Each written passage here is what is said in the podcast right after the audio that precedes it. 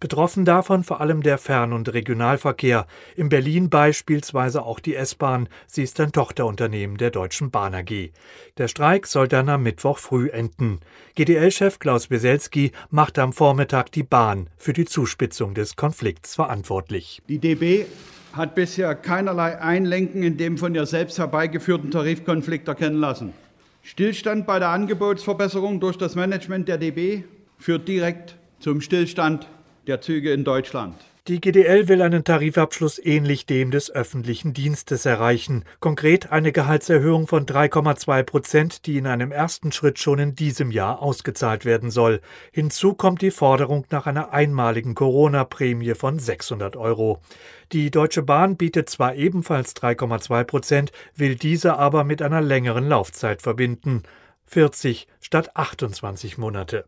Die Bahn AG spricht von einer so wörtlich völlig überflüssigen Belastung der Reisenden und ihrer Kunden im Güterverkehr. Die Tür zu Gesprächen sei offen und die Gewerkschaft solle an den Verhandlungstisch zurückkehren. Tarifverhandlungsführer Martin Seiler warf der GDL erneut vor, einen politischen Streit auszufechten. Hintergrund sind zwei konkurrierende Gewerkschaften im bundeseigenen Bahnkonzern. Laut dem nun geltenden Tarifeinheitsgesetz, welches die Bahn seit Jahresbeginn anwendet, würde in den meisten der Tarif tarifrelevanten Betriebe des Unternehmens die Mitglieder stärkere Eisenbahn- und Verkehrsgewerkschaft EVG zum Zuge kommen. Martin Seiler. Die GDL möchte in Bereiche vordringen, wo die EVG bereits tarifiert hat. Und um das geht es tatsächlich. Und das leider auf dem Rücken der Bahnkundinnen und Bahnkunden. Und das ist mehr als bedauerlich.